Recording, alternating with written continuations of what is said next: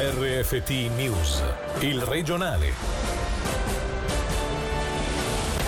Misure più restrittive per evitare il lockdown. La richiesta dei cantoni latini tocca manifestazioni, assembramenti e chiede la chiusura anticipata di bar e ristoranti.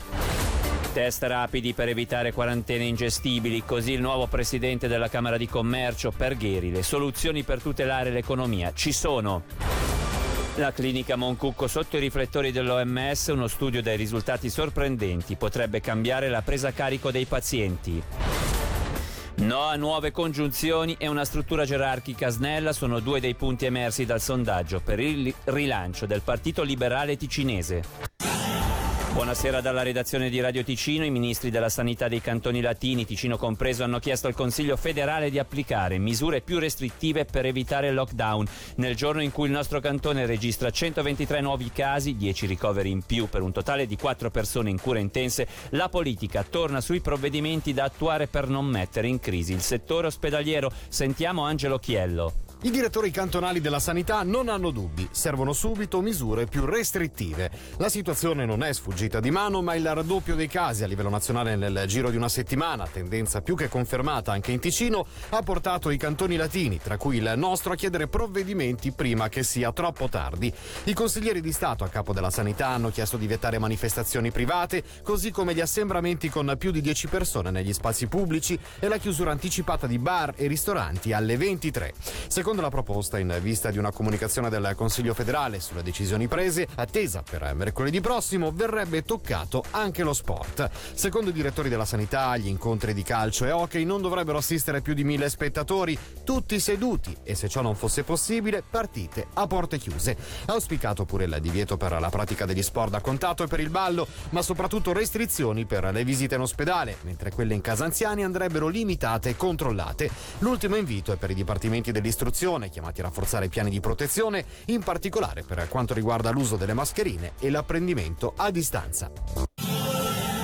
I test rapidi per evitare quarantene ingestibili, a dichiararlo in esclusiva ai nostri microfoni è stato il nuovo presidente della Camera di Commercio Andrea Gheri che dal 1 gennaio entrerà in carica ai vertici dell'associazione che rappresenta ben 135.000 lavoratori in Ticino. Riconoscendo che il Covid-19 è il nemico numero uno, Andrea Gheri nel Margen Chiello Show questa mattina si è presentato realista e al tempo stesso propositivo. Conosciamo meglio sicuramente il nostro nemico che a questo punto è il, è il virus soprattutto dobbiamo mettere in atto quelle misure che ci permettano di vivere, quindi anche in economia dobbiamo trovare delle soluzioni che permettano al mondo economico e a tutti noi di poter lavorare, di poter uscire e di poter convivere con questa situazione fin tanto che sarà sconfitta, ma ci sono sicuramente i metodi per far questo. È nostro compito come artigiani, come attori del mondo economico a rassicurare i nostri clienti affinché possano comunque avvicinarsi alle nostre attività e noi dobbiamo far di tutto affinché le le misure di protezione, di prevenzione e di igiene in particolare vengono assolutamente rispettate. E ora penso che ci siano delle basi scientifiche che permettano di affrontare il problema con più consapevolezza e con più perentorietà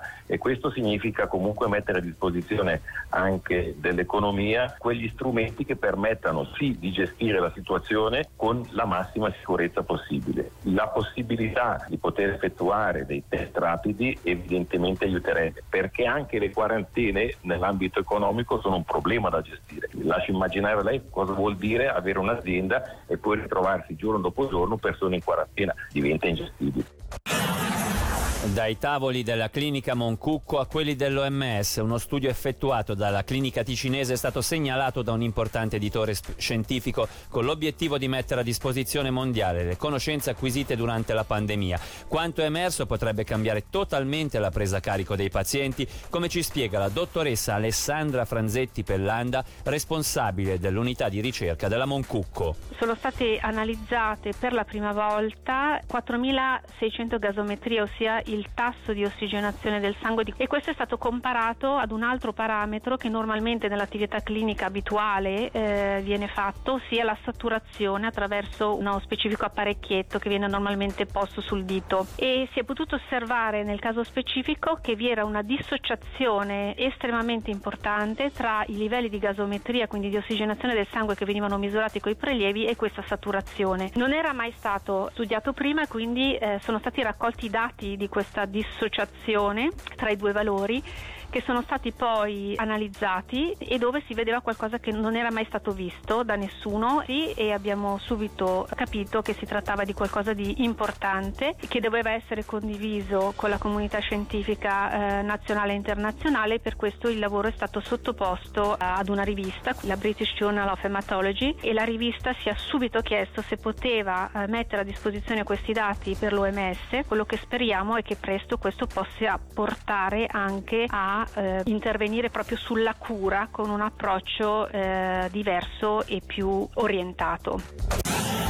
Il partito liberale ticinese riparte dalla carica dei mille. Tante le persone che hanno partecipato al sondaggio realizzato con l'Istituto di ricerca GFS di Berna per il rilancio del movimento politico a livello cantonale dopo la batosta alle federali. Tra le richieste emerse un no a ulteriori congiunzioni, un maggior coinvolgimento della base del gruppo politico, una comunicazione più efficace e uno snellimento della struttura partitica. Il presidente uscente del PLR, Bixio Craprara, traccia traccia la via per risorgere da questa voglia di partecipazione, di esserci, di dare il proprio contributo. Uno dei valori di riferimento base, liberale e radicale, non chiedersi cosa può fare lo Stato per te, ma cosa tu puoi fare per migliorare il tuo paese. Bisognerà fare molto di più a livello di comunicazione virtuale, sui social, però senza banalizzare la propositività politica, perché il discorso sui social si tende magari poi a semplificare, quasi a banalizzare determinati aspetti, quindi bisogna trovare il buon buon equilibrio integrando questi nuovi canali comunicativi con altre modalità di scambio di opinioni, anche considerando che siamo un po' in un periodo di transizione. Abbiamo un passaggio generazionale che deve essere gestito al meglio, gruppi di lavoro che possano essere propositivi perché altrimenti si rischia di essere solo reattivi rispetto alle proposte degli unici cinque professionisti in questo cantone a livello politico che sono i consiglieri di Stato per